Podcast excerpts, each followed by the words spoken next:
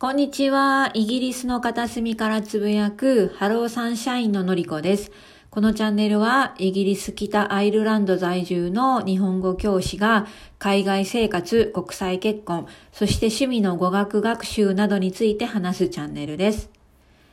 新しいシリーズを作ります。タイトルのところに韓国語と付けました。あと、タイトルのイメージも変えてみました。このシリーズの名前は、のりこあじゅんま。韓国語で、えー、のりこあじゅんま。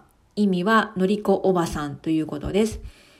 えー、このシリーズは、イギリス在住の私が頑張って勉強をしている韓国語の学学習記録になります。えー、私は46歳の時に約6ヶ月前に韓国語の勉強を始めました。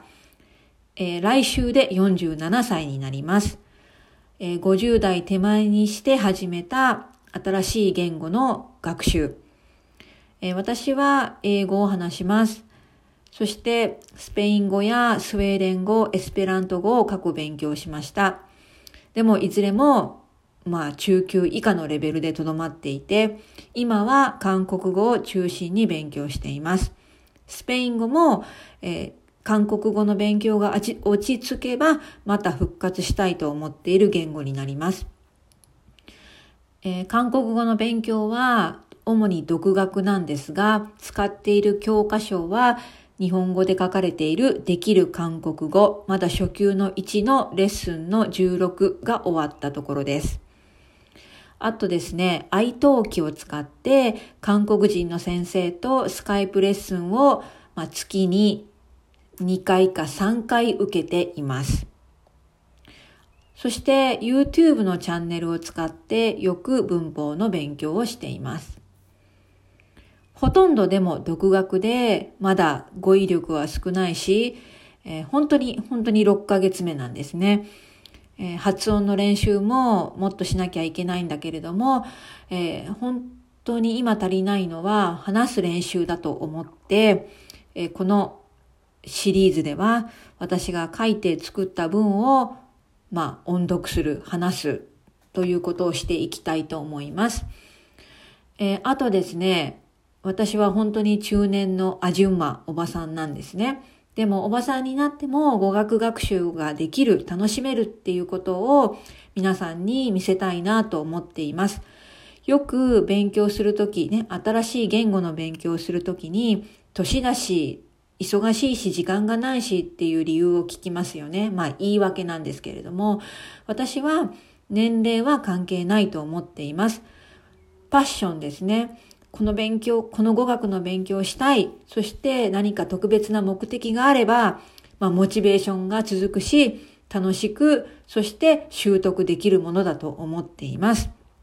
これは私が46歳にして始めた韓国語学習の奮闘期になります。まあ、私が困っている姿を見て、そして少しずつでも前進している姿を見て、それがまあ皆さんにとってですね、モチベーションになってくれるなら嬉しいです。ああ、46歳、まあ47歳になるおばさんでも頑張ってるんだ、できるんだ。だから私もできるって思ってほしいんです。今日はこののりこあじゅんまシリーズの1回目ですので、韓国語で自己紹介をしたいと思います。